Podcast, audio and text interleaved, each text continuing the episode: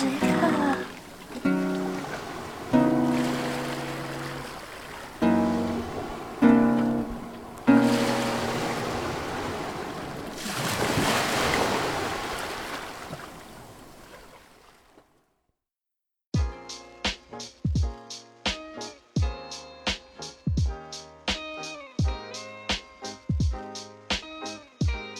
嗨，大家好，我由美。Hello，大家好，我是欧阳。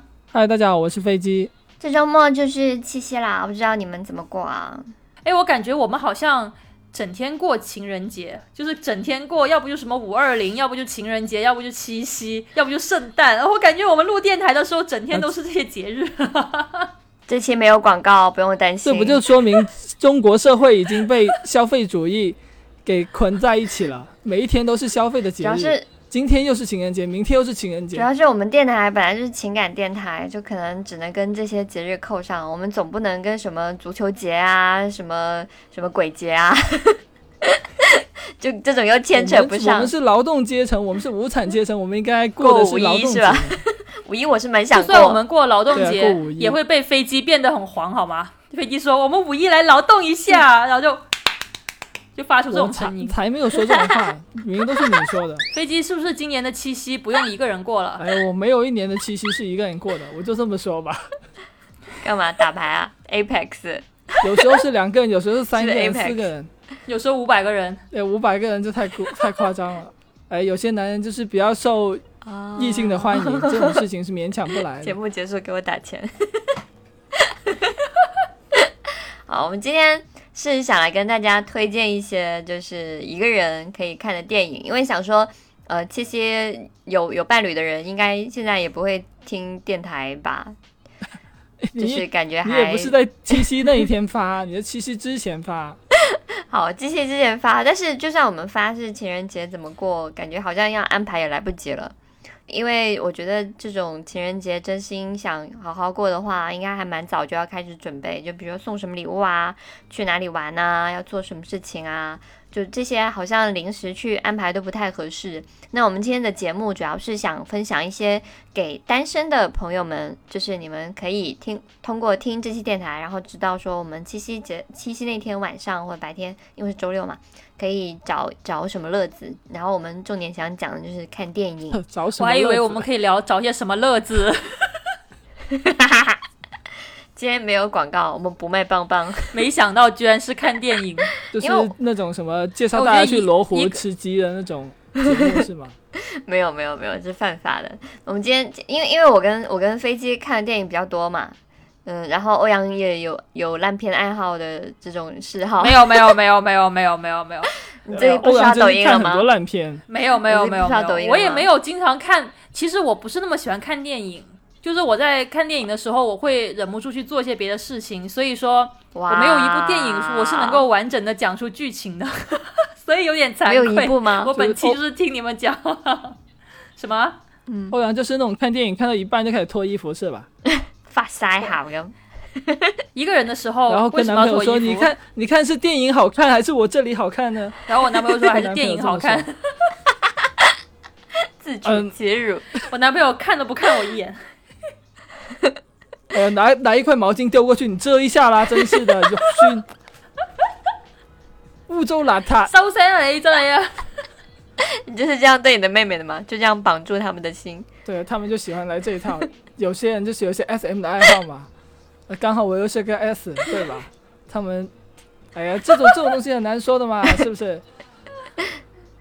怎么办？飞机现在已经有习惯性说谎的这种病状了。我我不知道上期有谁 有谁在下面留言说什么什么飞机总是幻想扎了好多人，但是谁都没扎到。怎样？你有什么想反驳吗？还是你想陈述一下这个事实？没有，我就只提到这么一下。你也不敢说什么？嗯，好吧，我们今天直接开始进入正题吧。呃，我们分了好几个不同的类型的电影，然后想分享给大家，也是我们至少有一个人，其中至少有一个人看过的电影。呃，然后就是大家可以去选一下自己有没有喜欢的一类，然后可以可以准备一下，然后到时候七夕那天可以好好给自己过一个就是呃算是开心的夜晚吧。孤寡的七夕电影夜，哎，标题这不就出来了吗？一边看电影一边吃小龙虾可以，看一些比较伤感，啤酒，其实也挺好的。看一些伤感的电影嘛。嗯那你流流的眼泪就不是因为七夕而流的，而是因为电影而流的。哇，好惨啊！第一部第一第一种类型电影是恐怖片啊，因为我觉得恐怖片还是蛮适合让一个人的注意力转移的。就如果你一直在想说，哎，我没有我没有呃伴侣跟我一起过七夕啊什么的，然后我觉得你可以通过看恐怖片来让自己就是就打消这个念头。然后我们推荐的恐怖片不是那种看了之后会睡不着的恐怖片啊，因为我自己是不太敢看就是鬼片的。因为我觉得鬼片我看了之后会一直想，但是我喜欢看恐怖恐怖片，是喜欢看那种血腥的啊，或者是、呃、惊悚，对，就是坏人的，但我不敢看有鬼的，就是我喜欢看有坏人的那种，可能砍掉什么身体哪个部分啊，然后是或者是喜欢看丧尸片啊，也其实也是恐怖片啊，还有那种那种犯犯犯罪片啊，嗯。我也觉得挺好看的。然后推荐的第一部是我跟飞机，嗯。好像跟欧阳也看过那部，但是飞机是最喜欢的那部叫《女巫》，是不是有一部我们三个一起看的，然后跟宗教有关的那个妈妈爬到了天花板上面？不是不是不是，那那部不适合一个一个人看，那部要跟朋友看，我觉得那部好恐怖。那部很恐怖。妈妈爬到天花板上，对，因为刚刚是什么电影？刚刚由美在讲的时候，嗯我就想说，其实有一些恐怖电影啊，嗯它可能不是当下你看的时候觉得恐怖，嗯就有些电影它很奇怪，你晚上睡觉的时候，你会突然间想起来某一个场景，就觉得很恐怖。对对，但是其实我还好，是是欧阳觉得就是会这种这个画面很恐怖。其实我当下看，就是我刚刚那我刚刚说那个，其实我不记得名字了，但是我当下看的时候不觉得那个场景很恐怖。嗯，可是我晚上睡觉前，你知道吗？突然间我脑海里就不断的闪现那个妈妈像个蜘蛛一样的就爬在那个天花板上那个场景，然后我就哎呀，好吓人啊！不要不要吓大家了，单身狗好可怜。我们今天不提这些真的很恐怖的，电影我老是不知道是反正是哪部电影。跟宗教有关的啦。反正那个妈就妈是他妈妈后面就着魔了，我忘我也忘了。嗯，嗯，前年还是去年很别别人看这个电影嗯看完之后就很恐怖，欧阳看完这个电影就想到恐怖的情节，就一巴打到她男朋友脸上，醒醒！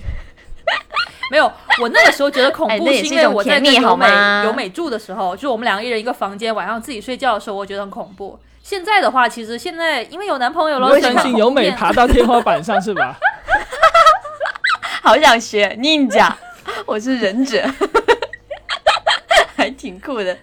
好吧，我们讲回来吧，还不要不要讲那种恐怖的画面了，就讲一些就是就是自己一个人可以看的恐怖片吧。就女巫可以推荐，是因为我觉得它是一个就是偏宗教类的那种电影啊，它是好像有点色，主要是有点色是吧？就是它，我我觉得它是呃，第一个是不不恐怖的点在于它的那个年代距离我们太久远了，而且是属于另外一种文明，就是它是属于基督教的西方的那种恐怖片，然后又不是现代的恐怖片，呃，是感觉像是上世上可能有十十六七世纪那种那种久远程度了吧？因为里面也没有出现任何现代文明的踪迹啊。就是他他的故事是讲什么？飞姐来解释一下吧，我不太记得了。他讲的是一个家庭，一个呃移民家庭吧，就是从英国移民到美国的这么一个家庭，然后他们不听教会的一个嗯。忠告，迁移到一片就是被禁止进入的一、呃地方，然后那个地方据说是有女巫在那边生存的，然后他们去到那边那个地方之后，他们的家人就开始一个两个的出现了问题，最后全家死光了，哦哦，就这么一个故。事。所以所以它好的地方在在哪？因为我我也看过，但是我对它评价没有那么那么高。因为你你好像很喜欢这部呃电影，因为女主角长得很色，就是那种就是有点土气，有点土气又又很色那种感觉。就是女主角就是那种那你为什么不直接推荐一些一些一些色情片看呢？哎，我觉得一个人一个人真的很适合看一些这个电这个电台不太适合讲这个东西，因为这犯法，然后我打几个什么数字加英文字母，这 这不太合适。臭宝这犯法。等一下这一期就下架了。你还记得前前前一期的电台就下架了吗？在别的平台上，我不知道啊，因为三观不正的原因 好，吧，嗯，要弘扬一下正能量 好吗？你还在这里说什么要报一串数我们字以后？会，我们以后会这样，对。好，然后然后这一部、哦主要是他那一个那一个电影，其实很长的一段时间都没有真正说得出来非常恐怖的东西，而是一种很压抑的宗教的氛围在里面。我是觉得最后面，因为他这个电影是讲到女巫吧，但是真的出现女巫的镜头非常非常的少，而真正的最后就是什么？就是什么？完成了，就是害害人的总是怎么？就是想说他的价值观吗？还是还是。恐怖的点？其实其实最恐怖的点比较亮眼的地方就这么一两个，我自己觉得一两嗯个，但是讲出来感觉又很浪费，就大家知道了这个点，就好像没什么意思。哦，我是觉得他那个电影就是有点回味无穷，然后他那个画面还有那个拍摄手法又跟大部分的恐怖片不太一样，就是大部分恐怖片可能会有很多那种 jump scare，就是突然跳出来吓你一下。但是那部电影里面不太不太有这种画面，然后呃，就是整个美学感觉很高级，就不像大部分的那种电影，感觉就是搞一些很血腥啊，化个很恐怖的妆啊，就是为了吓你一下。但那部电影虽然说被定义为恐怖片，可是它整体就你看完之后会感觉还蛮值得回味的吧，就是这样的一部电影。我觉得如果没有看过，可以确实花花上这么一个美妙的夜晚去去感受一下，然后那个恐怖的程度又又刚刚好，就不会太多。反正我觉得这部电影的女主角很色，去看就是了。就 想起飞机的一句名言：“我也是个道德低下的人。”好了，第二部，呃，我我可能想推荐，但呃，可能我觉得有点像女巫的一个地方，就是也是跟宗教有关的一部电影，是韩国的一部讲邪教的的这个电影，叫《娑婆诃》。然后这部电影它也是讲那种呃，就是韩大家都知道韩国很多邪教嘛，就包括之前的那个那个女总统，她也是因为呃卷入邪教的一些很丑闻里面，然后她就就是下台了嘛，然后就就感觉很荒荒诞呢、就是许多发生在韩国的这种邪邪教的事件，还蛮让人觉得就是惊悚的。那这部电影也是讲的，就是呃韩国的一些新兴宗教团体，它里面的一些故事，然后呃具体的情节，我觉得呃大家就因为它是个剧情片嘛，就讲出来可能大家会觉得比较。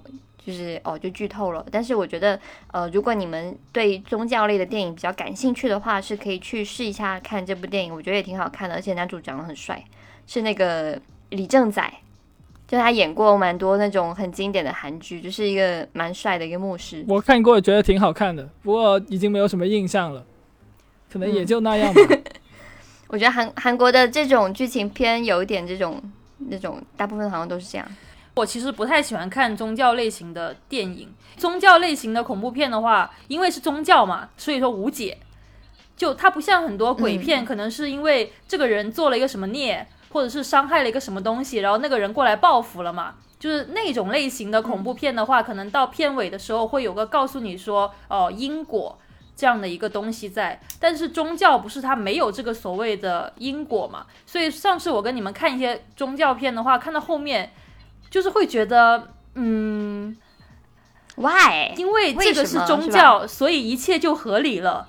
对，嗯你说到这个问题，其实像那个跟基督教相关的电影，其实它是有解的，不是无解的。基督教宗教有关的电影，它其实是强调人的信仰的一个重要性。嗯，就是即使出现了这样那样的问题，你始终要去信，嗯你要无条件的去信，嗯信是你唯一的出路。像你如果去看像驱魔人，还是叫驱魔什么来着？驱魔人驱驱驱魔师还是驱魔人，叫什么？忘我。好喜欢。驱魔人，驱魔人其实讲的就是信仰，你无论如何都要去信他。嗯他这些所有你面临到的所有的困难、所有的挑战，它都是上帝给你的一个呃测试。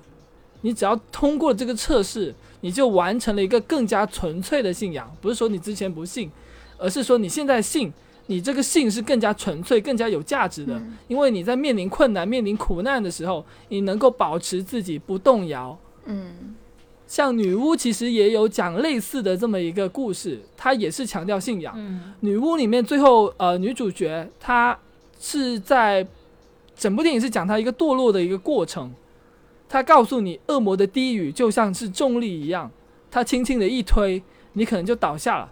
但是这个时候，信仰就好像背后一只手一直把你拽住。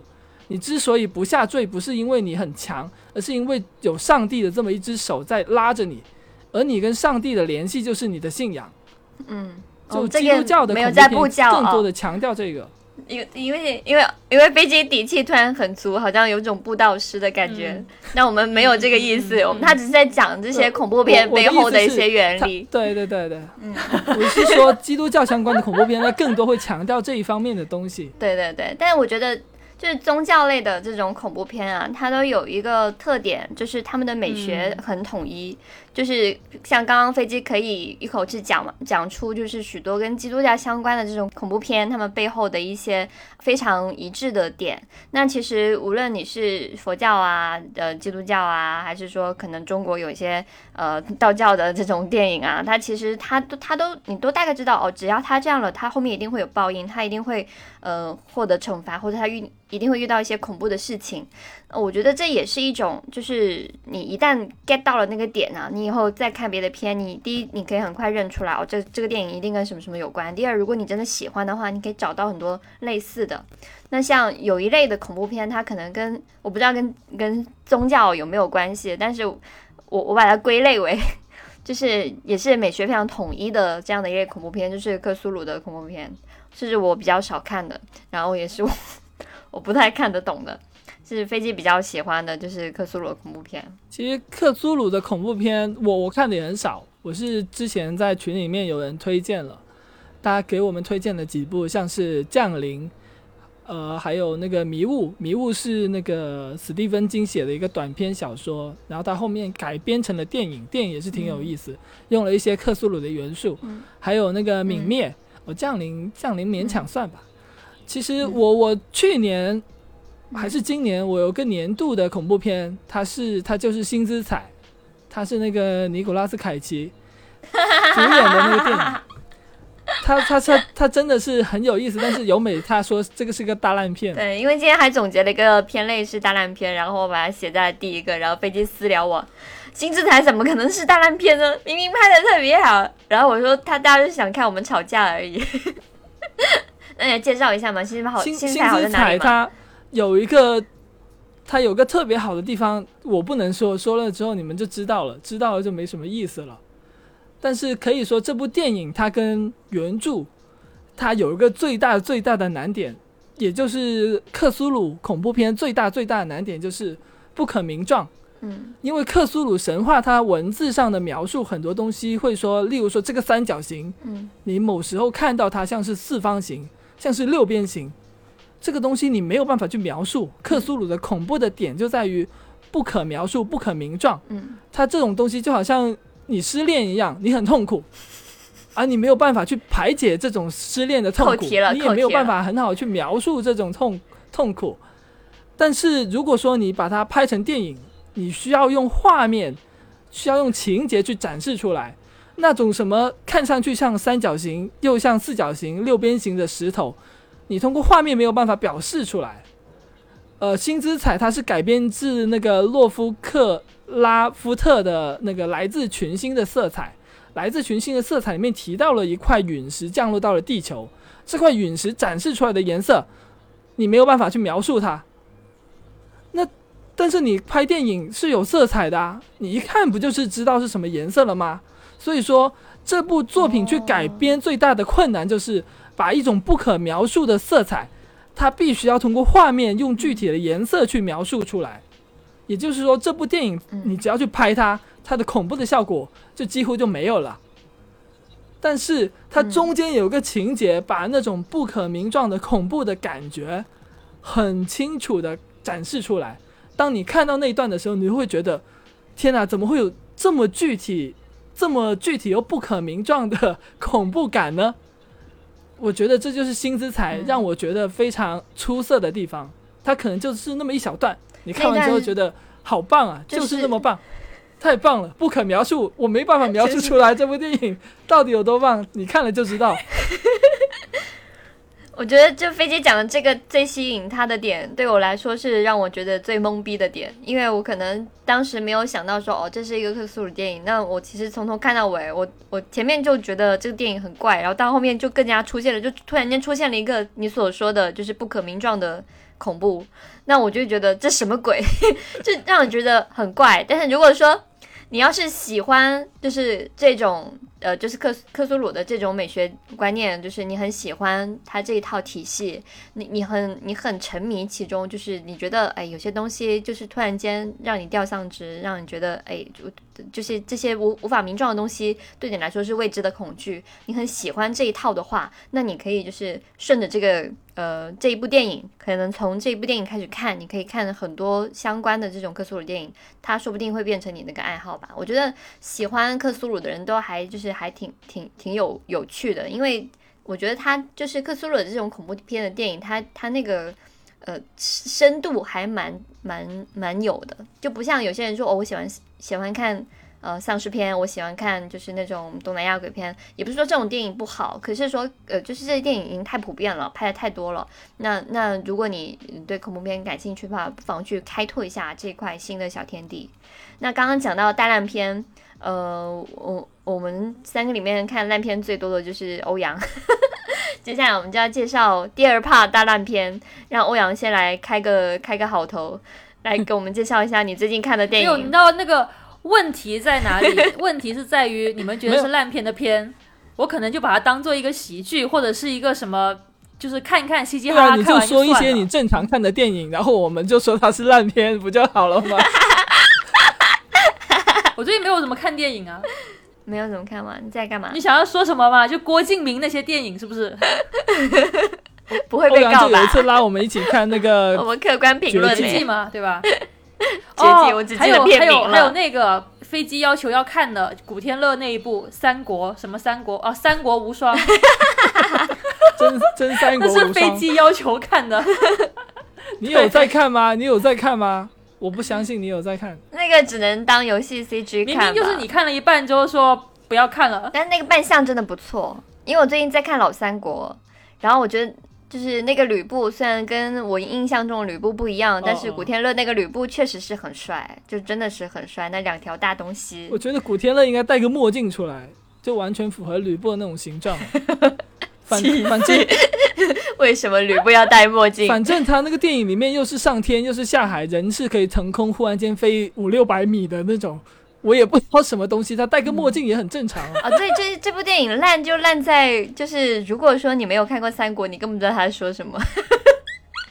他没有任何旁白啊，或者是有什么背景介绍来跟你讲说这个故事现在呃，就这段历史进展到什么地方了，然后谁跟谁是什么关系，他们接下来可能会发生什么值得让人期待的事情，都没有任何交代。他直接就上梁就给你给你讲了这一段故事，让人觉得说你在讲什么。嗯，就算是三国迷，我觉得也会觉得是大烂片。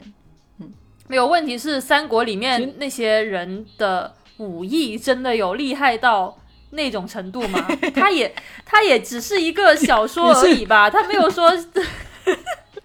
你知道当时看那个电影的时候，我整个人是懵逼的，好吗？你知道那什么特效太夸张了。那个电影不是根据那个电影不是根据历史或者根据小说改编的，它是根据一个游戏改编的。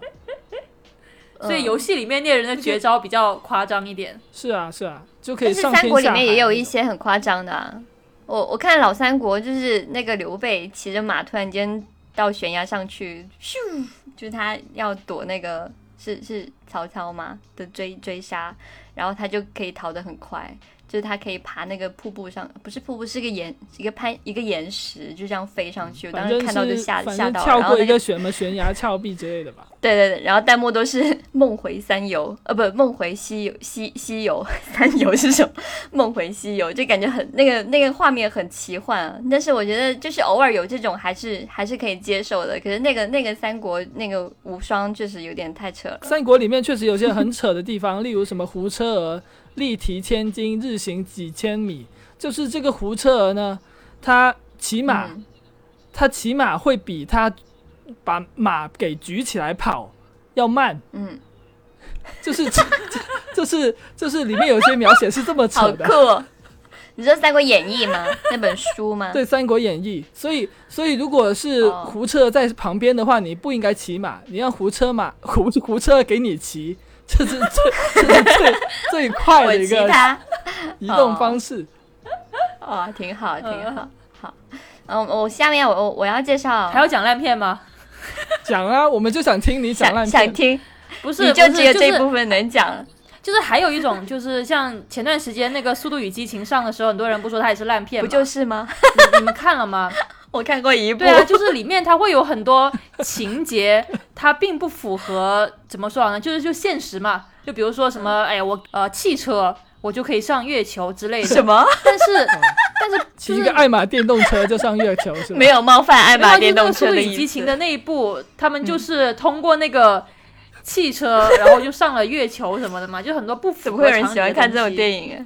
但是但是你在那个场景下面，在整个这个电影里面的话，你就觉得哦，那就是个是个爆米花电影嘛，你就是差不多就嘻嘻哈哈就这样结束了就就科幻 OK 了。不是啊，就很扯啊，哦就也不知道为什么，然后他们就上月球去了。好啊，真的在月球上吗？是，啊，就是那个画面里面。对啊，然后在宇宙里面啊，我看的《速度与激情》也是好多年前看的了，我没有全部看完，只看了一部，连带那个带我去看的朋友都被我拉黑了。但我觉得还好啊，《速度与激情》我不不爱看这种很速度很激情的。我我觉得还能接受啊。你像看什么《神雕侠侣》里面也有什么洪七公左脚踩右脚，然后踩着踩着他就上了上天飞，到天上去的那种，也有这种情节啊。嗯，但是他他不是定那样定位自己的吧？我觉得他们还是很想很想讲出，就是我觉得美国人是拍不出那种侠义之情的。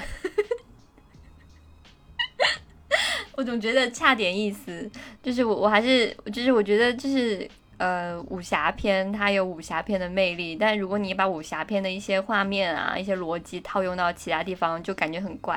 然后最近不是有一个哦，他不是讲说，呃，大时代也是就是当代的武侠片吗？是吗？哦哦哦哦，有这个说法，啊、对，就是武侠片改改成了一个现代的背景嘛。嗯，就是因为里面的人都很疯嘛，然后都是有自己的就是呃情啊，有自己的仇啊。但是如果你没有用这个价值观去看这个电影，你就觉得这些人为什么要为什么把自己人生折腾成这样？但可能是我我我是我自己的一个喜好啊，我没有说呃就是完全否定说看这个的人就是不好，或者这个电影就是很烂，就是大家就是按自己的喜好去看就好。然后这一部分我们主要是想介绍一些就是呃。大烂片，但其实这个大烂片也不是完全的贬义啦，它有它存在的价值。像我接下来要介绍这个大烂片，是我真的很喜欢的一个大烂片，是是算算昆汀拍的吗？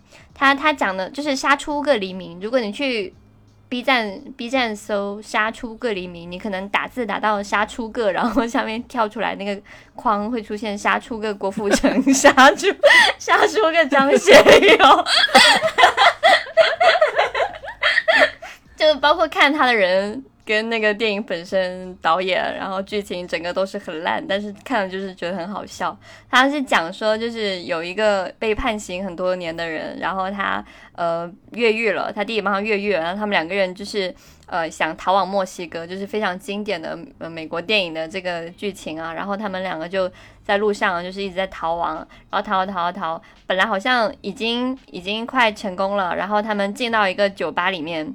然后突然间，就是这个电影已经到了大概演到中间的地方了，就默认它是一个就是那种逃难的剧情片啊，看的还蛮爽。突然间，这个电影变成了一个丧尸片，就是那个酒吧里面出现了很多丧尸，那些本来在跳舞的美女啊，还有那些在酒吧里喝酒人，突然都变成丧尸，然后他们就开始。就就就让觉得他们就只能跟那个丧尸浴血奋战嘛，就让那个逻辑让人觉得是导演拍到一半，突然间觉得这个剧情没什么好拍了，不如来来不如来拍丧尸片好了，就是让人觉得，呃，当然他拍那个手法让人觉得酣畅淋漓啦，就会觉得就是你能在电电影里面感受到一些逻辑的，就是莫名其妙，但是你会想到说导演可能本人是一个很真性情的人，然后虽然这样瞎拍，但整个画面啊，就是还是看得很爽的。就后面的那种打打杀杀啊，可能断头断脚啊之类那种画面，让人觉得拍的就是嗯很爽。我觉得这种就是烂片，你要烂就烂到彻底，让人觉得就是很很厉害。不知道大家能不能理解这个对啊，这个电影其实还是挺好看的。它好像是一半是公路片，然后一半是丧尸片，嗯，然后昆汀无端端在中间就死掉了，就很很莫名其妙的电影，然后最后也很莫名其妙的结束了。对对，就我我觉得尼古拉斯凯奇前几年拍的有个电影也是也是很烂的，好像是救他女儿之类的一个什么电影吧，就让人觉得整个他的包括他的演技啊、逻那个逻辑啊、剧情啊，就如果说你能够烂到彻底整。就从头到尾烂，然后烂到让你觉得说根本没有一个地方是好的，我觉得这也是一种很难得的地方。对对我来说，这种电影也可以打到四星以上。就我会蛮喜欢的，我就很爽，看的就很好笑。感觉豆瓣的评分就是被你这种人给打乱了。如果如果说是烂片的话，我有两个非常非常推荐大家看的烂片，嗯，它是那个福田雄一导的两部电影。然后这部电影呢、的编剧是小栗旬，然后小栗旬是很喜欢这部电影的原作，什么？就是叫这部电影的名字叫《变态假面》，变态就是 hentai 的那个变态，嗯假面就是假面骑士的假面。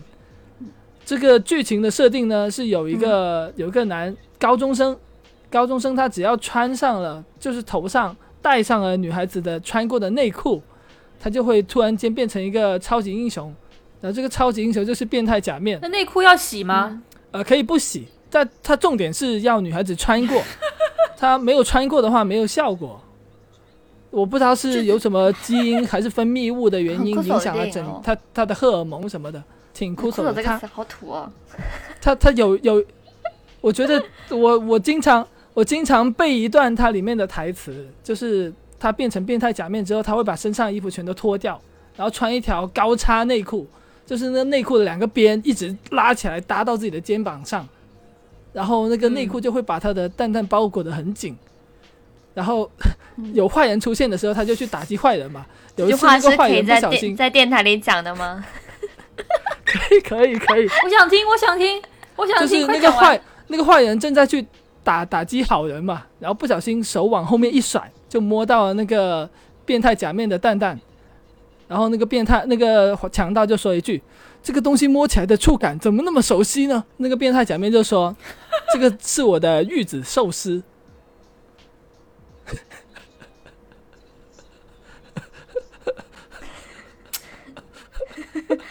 我不想听了。后不后悔？欧阳 ”后悔了吗？听众朋友们后悔了吗？后悔了，请在我们评论区打一个东西悔。比喻成一种食物嘛，我觉得是一个非常有创意的一个比喻。嗯然后这这一部嗯深深大文学系不过如此。这一部电影后面还拍了第二部，嗯，然后第二部就比较一般，嗯然后它的结尾是一个很开创式的结尾，然后它的结尾是恶搞了那个蝙蝠侠第三部，嗯，我觉得这种电影不算烂片吧？大家看那么爽，就是是挺烂的，但很好笑。我当时跟舍友一起看的，在狂笑。然后因为他的那些招式都是什么什么，都是跟蛋蛋有关的，就是他们战斗的时候其实不是用拳脚，是用他的那个蛋蛋去攻击对方。例如那个强盗好，厉害啊！例如他会弄一条什么绳子，然后那个绳子的最下面下方是敌人，然后他会在一个高处里面滑下来，就是他的蛋蛋会摩擦那个绳子，一直滑滑滑滑滑，然后他蛋蛋就会一直滑滑到那个坏人的鼻尖前面，然后去撞他的头，哈哈然后那个坏人就被他的蛋蛋撞晕了。就里面的情节战斗大概是这么一个这么一个东西你不会幻肢痛吗？啊？什么？你换了，你看了不会觉得蛋蛋很痛吗？有一说一，真的很好笑，就是他们什么两个人转起来，然后蛋蛋在那摩擦，然后有我决定要去找来看一下巴。拉巴拉什么的，我想看，我想别好笑看，，你小是不是有点像银魂那种风格？有点像，因为《银魂》的真人版也是这个导演来导的，就福田雄一嘛。哦福田雄一他导了很多很弱智的电影，我都挺喜欢看的，什么、嗯。呃勇勇士闯魔城啊，什么我是大哥大，这种都是他、哦。他的编导的作品，嗯，我俩可以去看一下吧。是挺好笑的。嗯。但我觉得跟那个独裁者就是那种风格有点像啊，就是都是那种从头到尾很恶搞，然后讲一些很低俗的话，做一些很低俗的动作，然后大家看了哈哈大笑那种电影啊，是吗？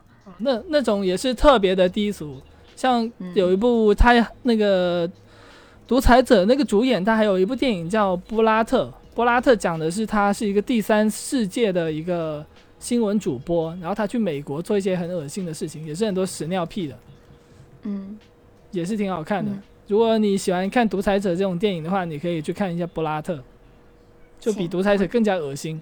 这两部我都看过，我我觉得就是挺适合看的，但是不布拉要跟家特还有第二部，，还有第二部。但不要跟家人看，会很尴尬。就可以跟你的你的朋友、你的你的伴侣或者你自己看，但不要跟家人看，因为它里面很多那种台词跟动作确实是非常猥琐，你会很难解释为什么我会跟爸爸妈妈看这种电影。嗯，好，那我们下面来介绍，可能我看的比较多的吧，就是纪录片，因为我觉得纪录有看啊片这种没有、啊，欧阳看纪录片的吗看什？么纪录片？就是美食纪录片，美食美喜欢看这种纪录美食类的纪录片，嗯对啊。风味潮舌尖上的，中国啊，对啊之类的这一些，哦 那也算纪录片啊，真是。好吧？没有，因为因为我自己挺喜欢看纪录片的，因为我觉得纪录片有时候它的文本啊，它的那个知识量啊，就是有点像看书。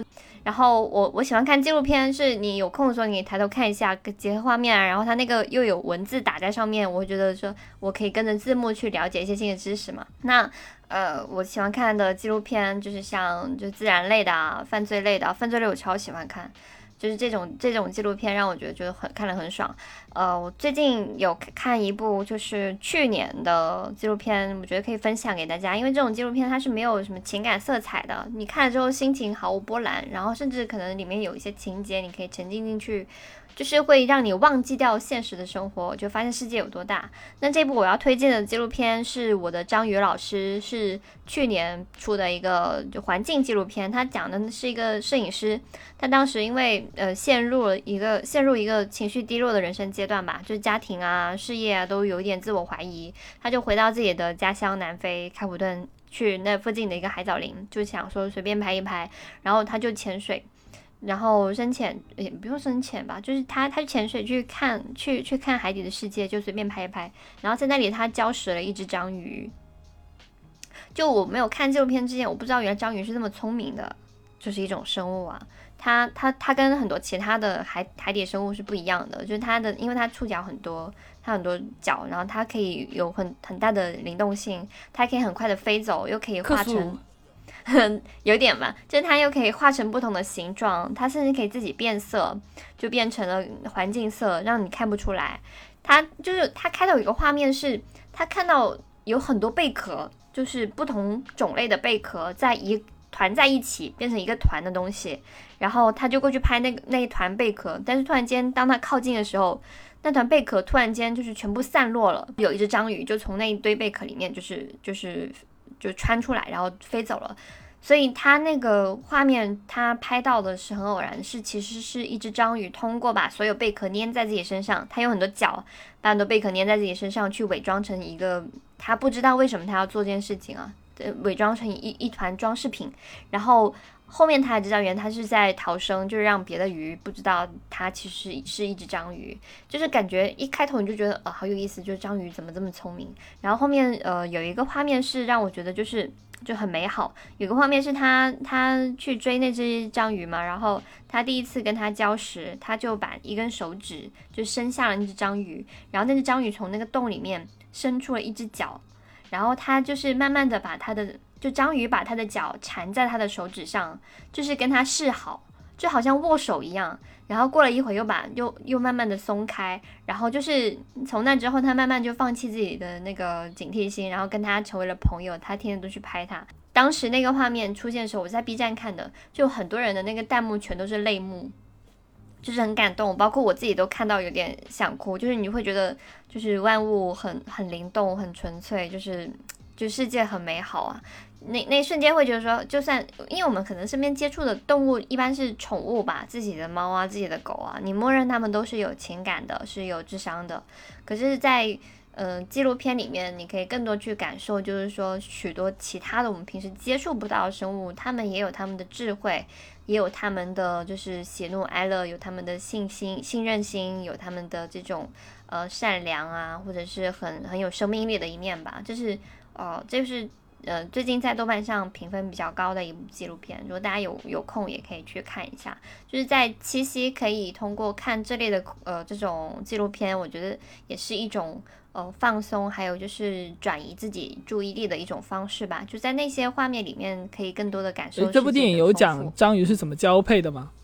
啊，有有有。它后面，因为因为它最后它交配之后，它那只章鱼它需要一直躲起来。他说他到最后那一部分的时候才讲说，他嗯见到了另外一只章鱼出现，然后他们两个交配，然后那个母章鱼它躲起来，然后等它等它分娩完之后，就有很多。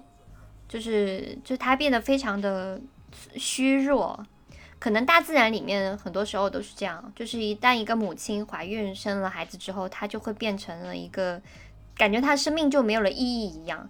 然后他就变得非常虚弱。后后来很快，他也被就是其他鱼吃掉了。就是一个他结局还蛮伤感的。但是在最最最后的时候，那个摄影师他带了他儿子嘛。在身边，然后他儿子也跟着他去潜水。他儿子认识了一只很小的章鱼，然后他说，感觉这只章鱼应该就是他的孩子。之前那只章鱼生的小，对对对，就会让我觉得，就是整个轮回非常的微妙，就生命感觉都是有生有死，但是其实它以它的一种独特的方式在在在在在繁衍着它的文明，它的美好的地方。就是一部就是非常优秀的电影吧，就是如果大家有兴趣也看一下，也不是很长，大概一个多小时。嗯嗯，这个我打算去看一下。嗯，希望大家也是这么想听这期电台。真的，欧阳会一边 一边点一个什么章鱼 小丸子，芥芥末章鱼，一边在看，一边看章鱼一边吃章鱼小丸子，好损呢。然后把那个东西举到举到那个电电影屏幕之前，这是不是你小孩？好，变态，下下一类要分享的一类电影是我强调了是结局很惨的爱情片，因为我不想让大家看一些就是很甜美的爱情片。但飞机举的第一个例子就是《情书》，情书，情书是飞机跟我一起看的，对，五二零的时候去看的。那我们两个在那里看那部电影，圣诞节是哎，圣诞节吧？什么节？啊，五二零吗？是五二零吧？哦，五二零，五二零，对啊。就我们是五二零吧，我都不记得了。是五二零看的，跟飞机度过的日子我都不记得是什么日子。是五二零看的，我们五二零去看的。那天首映吧？好像是首映，是国内重映的第一天。对对。然后《情书》这部电影的结意义在于哪里呢？其实《情书》它讲的是一个什么样的故事？就是你喜欢的人死了，然后你只能跟没那么喜欢的人过一辈子。它的核心就是想传递这个东西。好惨啊！我 我。我没有啦，我觉得那部电影还蛮让人想起初恋的吧。我前阵子自己在家也重看了一遍，但我没有说因为这样就想起我初恋。但是我觉得那部电影没有没有很惨吧，就还蛮蛮美好的吧。是蛮美好的，但是美好的东西都死了嘛，然后剩下的就就是没那么美好的东西嘛。你这个这个世界，我也不知道有什么值得留恋的。最近有一部电影是《花束般的恋爱》，就也很多人叫我去看。然后我看了，就是也是觉得，哎，心有戚戚然。就是这种电影，干嘛要叫我去看？感觉好损呢。我觉得这电影我看的，他因为我在看这部电影的时候，我已经在微信上看到过相关的文章，我对这个故事的整体的流程基本上是知道的。它很简单，就是说一对曾经是如此的热烈的相爱过的情侣，他们最后慢慢的不相爱了，要分开了。讲的就是这么一个故事。这故事我可以用一句话来总结，这句话就是马克思说的：“资本主义对人的异化是方方面面的。”我觉得这这部电影非常适合那些恋爱的人去看。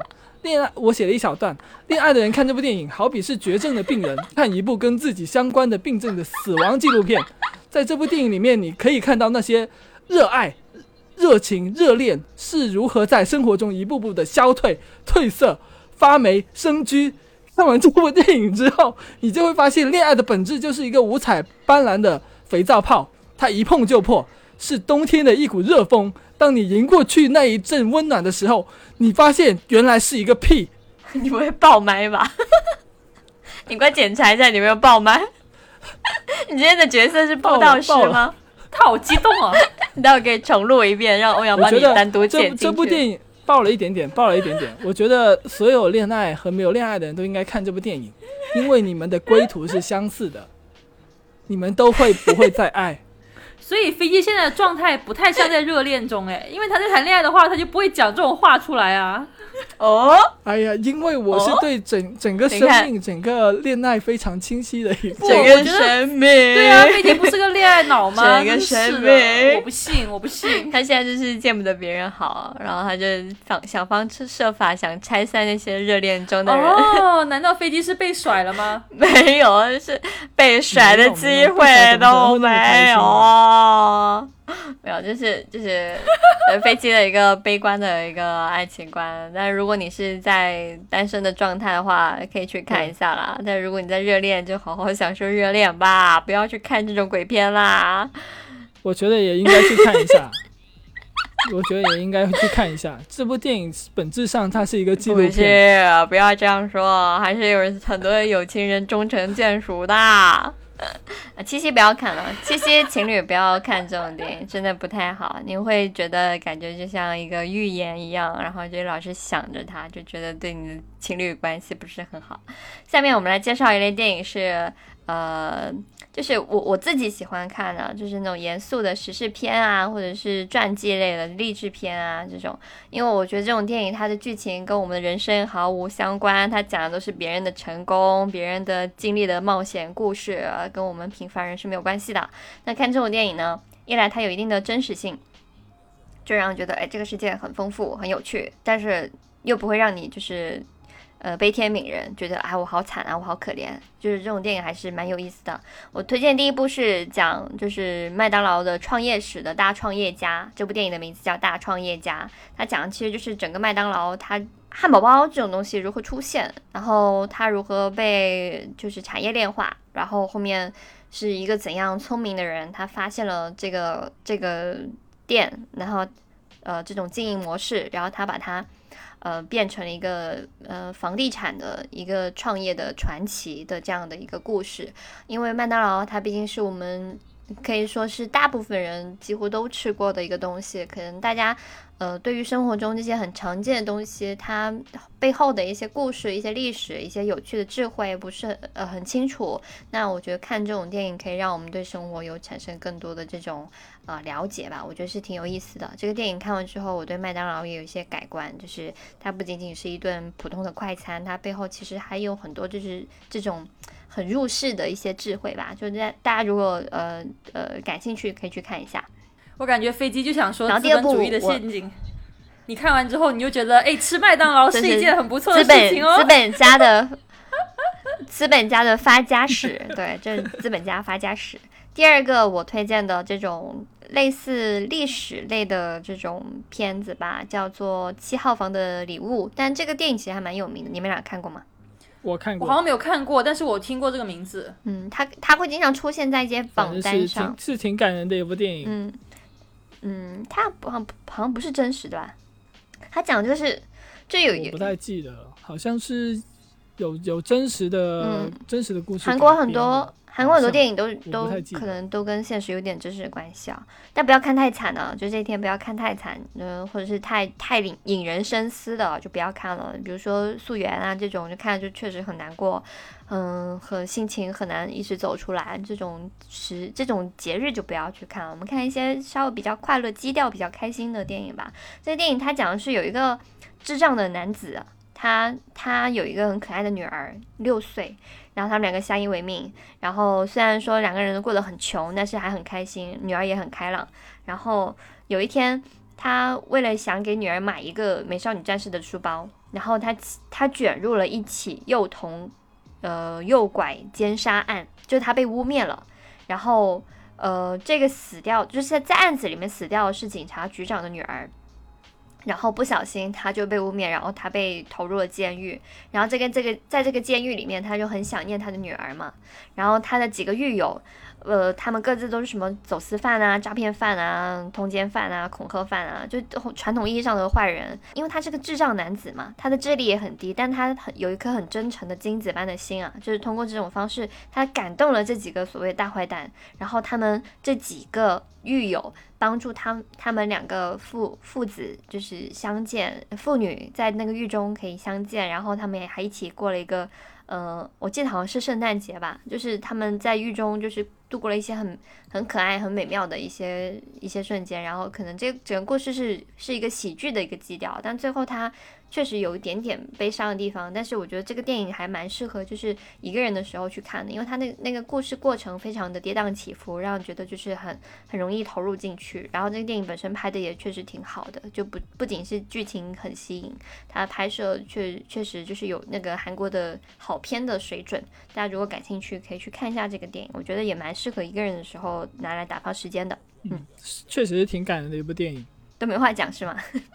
就一个人讲讲讲，欧阳讲两句，命令是啊，但想不到别的话来形容这部电影。欧阳可应该没看过这部电影吧？他没看过。我觉得你可以跟男朋友找来看。你有看过类似的吗？我是我其实不太敢看，我不太敢看这种类型的电影，就是看完就会哭的稀里哗啦的。嗯。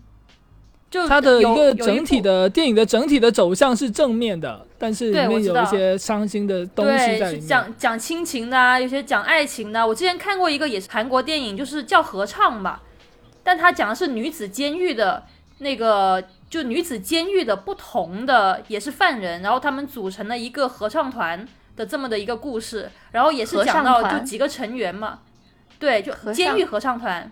哦，合唱，合唱。我听着合唱团，我听到和尚，然后他们也是讲每个成员的一些他们背后的故事啊，就有些可能是跟亲情有关的，跟爱情有关的，有些可能是跟自己的父母，有些可能是跟自己的孩子就有矛盾的呀什么的，反正就是就是看那种片子就特别容易合叫合唱吧，好像是叫哦，你该不会又是在抖音上看到的吧？不是，我是认真认真看的好吗？我现在很少在抖音上面看电影啊。抖音上看了五集，然后看完了。好，下面你这话很没有说服力。下面要分享的一类是我个人爱看，应该欧阳跟飞机都不看的电影，是 BL 片啊，就是磕 CP 的那种啊，不是那种《霸王别姬》那种很惨的同志片，呃，也不能简单定义成同志片嘛，那种电影太伟大了。但我下面想讲的是一些比较。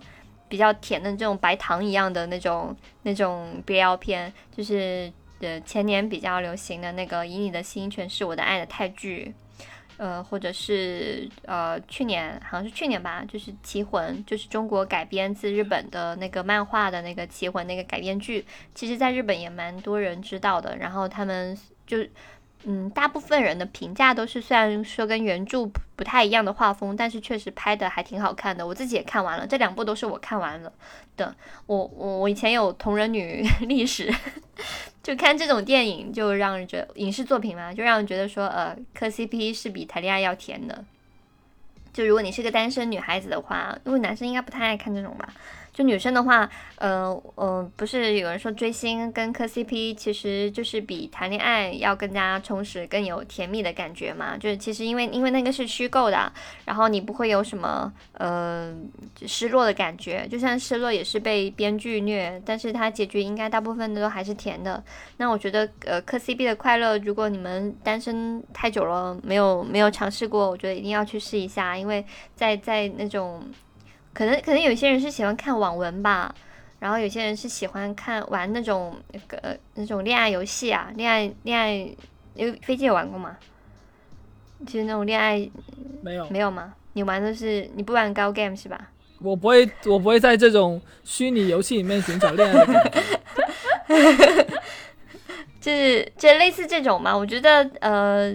可以去感受一下恋爱的那种心情，对我们的荷尔蒙也挺好的，对我们健康也挺好的，可以分享给大家。就如果你我我我要我要重申一下，《棋魂》的漫画它不是一部 BL 的漫画，它是很正经的呃体育题材的，对，像下棋的题材的一部漫画。嗯但是我觉得《棋魂》它的优点是在于它跟其他的一些非常出色的运动题材的漫画，例如像《灌篮高手》啊这种作品一样，它是超越了它这个题材本身，它的内容让你可以无视它这个题材到底在讲什么。你无论是谁，你不了解围棋，不了解篮球，你去看也是会很感动的。那我我建议大家去看原作，不要去看你们 CP 改改编剧。我看了电视剧，我想回去补那个动画片，我都补不进去，我觉得没有那么甜，不好看了。呃，还有一个小提示，有个小小提示，《棋魂》的作者跟那个那个作者就作者吧，作者和画画那个漫画的人，他是《死亡笔记》的作者，哇，差好多画风，但都跟灵异有关吧？也是差挺多的。不是吗？夏雨不是一个有有一点关系，有一个一点关系。对，不是一个魂吗？好，我这这一部分就过去吧，就是因为它比较限定啊，可能只有同人女会比较喜欢，能够理解到这个点。然后下面就是最后一部分，我们想分享的电影是复古怀旧片啊，因为我觉得这类电影它跟我们的时代差的比较久远，然后看的时候更加让人觉得就是有一些不同的那种时代的韵味，跟我们现在是有隔绝的感觉的。那这种电影的话，我觉得看的话会让人觉得就是说忘记掉当下的当代的一些苦闷的事情，然后你可以更多的追忆一些从前的浪漫的东西吧。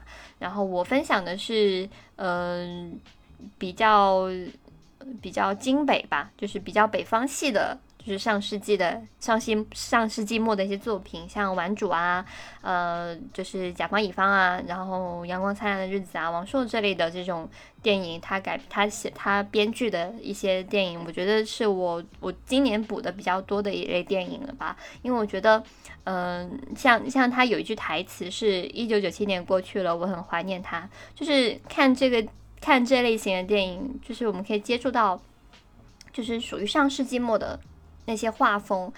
你看这电影的时候，就会想到说，原来以前这个时代是这个样子的，以前人谈恋爱是这个样子的，以前人泡妞是这个样子的，以前人的幽默他是这个样子，他们讲笑话的方式可能跟现在完全都就很难，现在很难找到这类的这种 old fashion 的这种复古的风格的人。就现在人感觉都很浮躁啊，然后感觉都很没有耐心，或者是呃感觉都很肤浅。那看这类电影的时候，让人觉得是因为它是上世纪末嘛，当时那个年代生活还很欣欣向荣，感觉一切都还很值得期待，大家都很很想知道二十世一世纪会变成什么样子。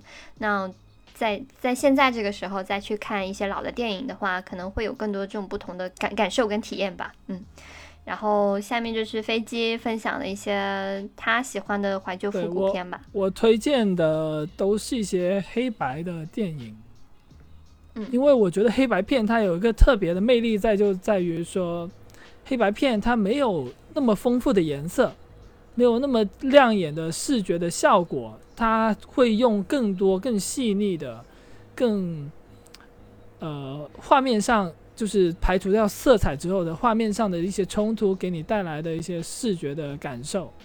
我个人是比较喜欢看剑击片的，剑击片就是有点类似日中国的日本的武武侠片吧。然后我很喜欢小林正树的两部电影，一部是《切腹》，一部是一部是《夺命剑》，他讲的都是跟武士道有关的。切腹他那个三池崇史他重新在两千年之后拍过一部叫《一命》，呃，但是他改编的那部没有这部黑白片那么好看。黑白片是那个仲达杰史，我不知道这名字有没有念错的一个非常非常代表性的一部作品。他讲的是一个很深刻的，就是反武士道的一个故事。他讲的是有一对夫妇，因为他那个他那当当时武士的地位虽然很高，但是他们不能够从事一般的一些活动来赚钱，所以武士如果说你不找一个君主来服务的话，话你可能会很穷。然后有一些武士呢，他就通过假装切腹的这么一个方式，就是说啊，我好穷，我好穷，我没有钱了，我活不下去，但是我是一个武士，我要堂堂正正的死掉。他就会找一个有钱、有权有势的家庭去跟他说，我要借你这地方切腹，就是把自己的肚子切开，然后死掉，这是武士最光荣的一种死法嘛。然后他去到某一个家庭，那些人就会觉得说你是一个硬汉啊，我给你几块钱，你你走，你继续活下去吧。所以当时就很多人通过这种通过这种方，对对，通过这种方式去骗钱。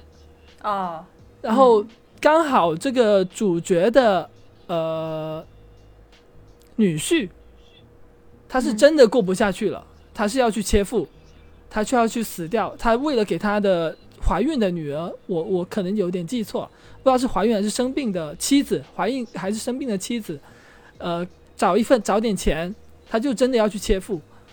但是这个故他去切腹之后，那家臣就刁难他，刁难他的时候发现他。他的剑，他的剑早就卖了。他因为很穷，他把自己的配件都卖了。那些家臣就觉得说，武士的配件是他的灵魂，你怎么可以把自己的剑都卖了？于是他就要求这个武士用木刀切腹。哦，我好像看过哎，我看过，我忘了吗？切腹是吗？啊，切腹我看过。他用木刀切腹，对对，他用切木刀切腹，他会出现一件什么问题呢？木刀他割不穿自己的肚子。嗯。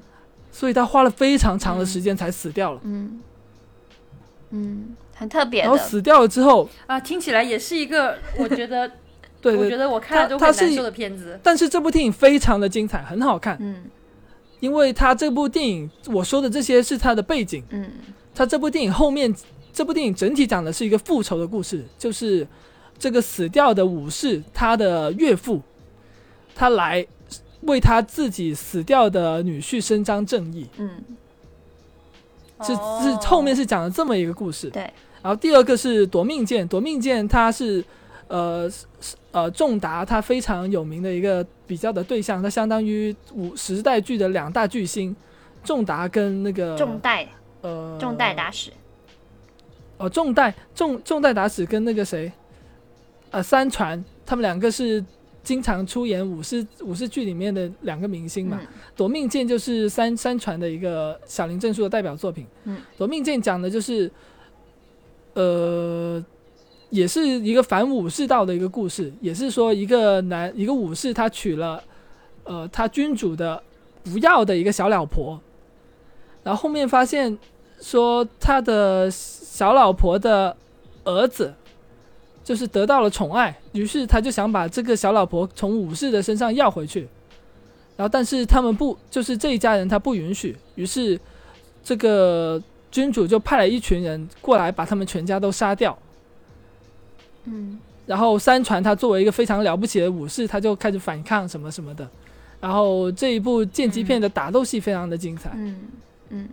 就我觉得大家也可以去找来看看，跟跟传统的宣传武武士道的这种电影不一样，就他感觉是在反对这个价值观，对对对，他都是都是反武士道的一部电影，对对，OK。然后另外最最后还有一部是冈本喜八的大菩萨岭，大菩萨岭它是一部非常可以算是剑击片的一个巅峰，但是它是一部很无聊的电影，它的动作很好看是吗？它就是铺垫最，呃也。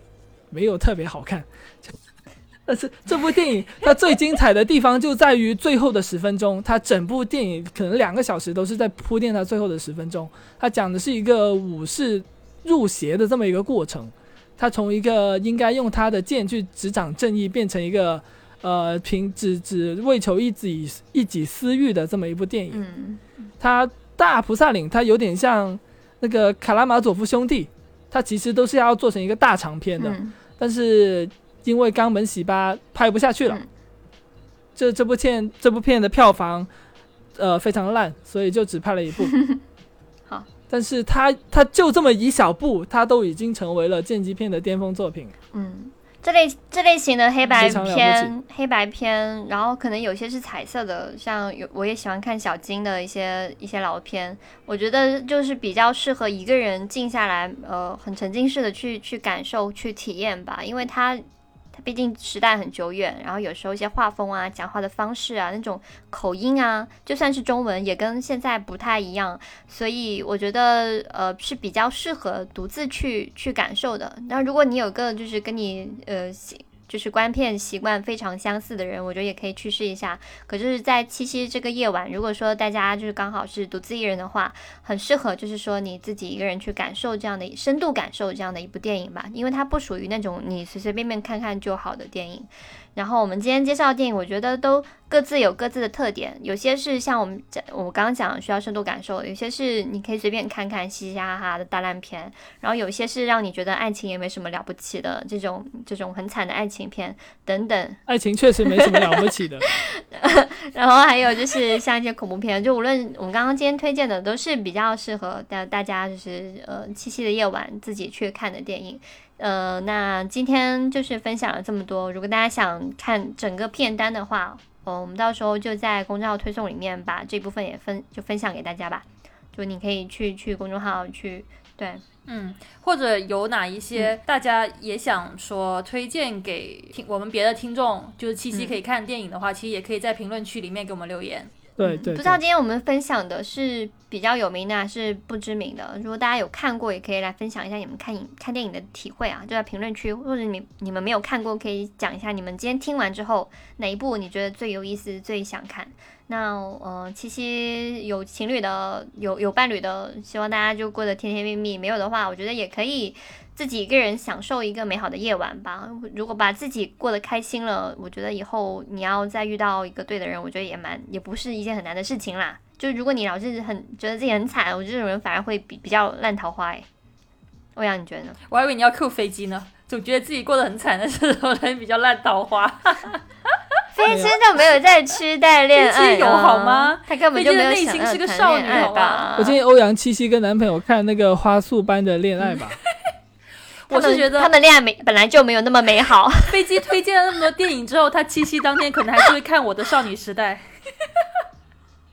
我好久就不看这部电影了，好吗？那趁这个七夕就回顾一下吧。就如果在前提是你跟所有的妹妹都想撇清关系，七夕晚上不想雨露均沾，你只能一个人过的前提下，你七夕想怎么过？没想，我没有想过这种我自己一个人过的情况。好吧，要去五百五百人群里面抽一个，好吧。那今天节目好长啊，就分享给大家。那今天节目就到这边吧。嗯嗯，那我们下期节目再见啦，下期节目再见。好，拜拜，拜拜。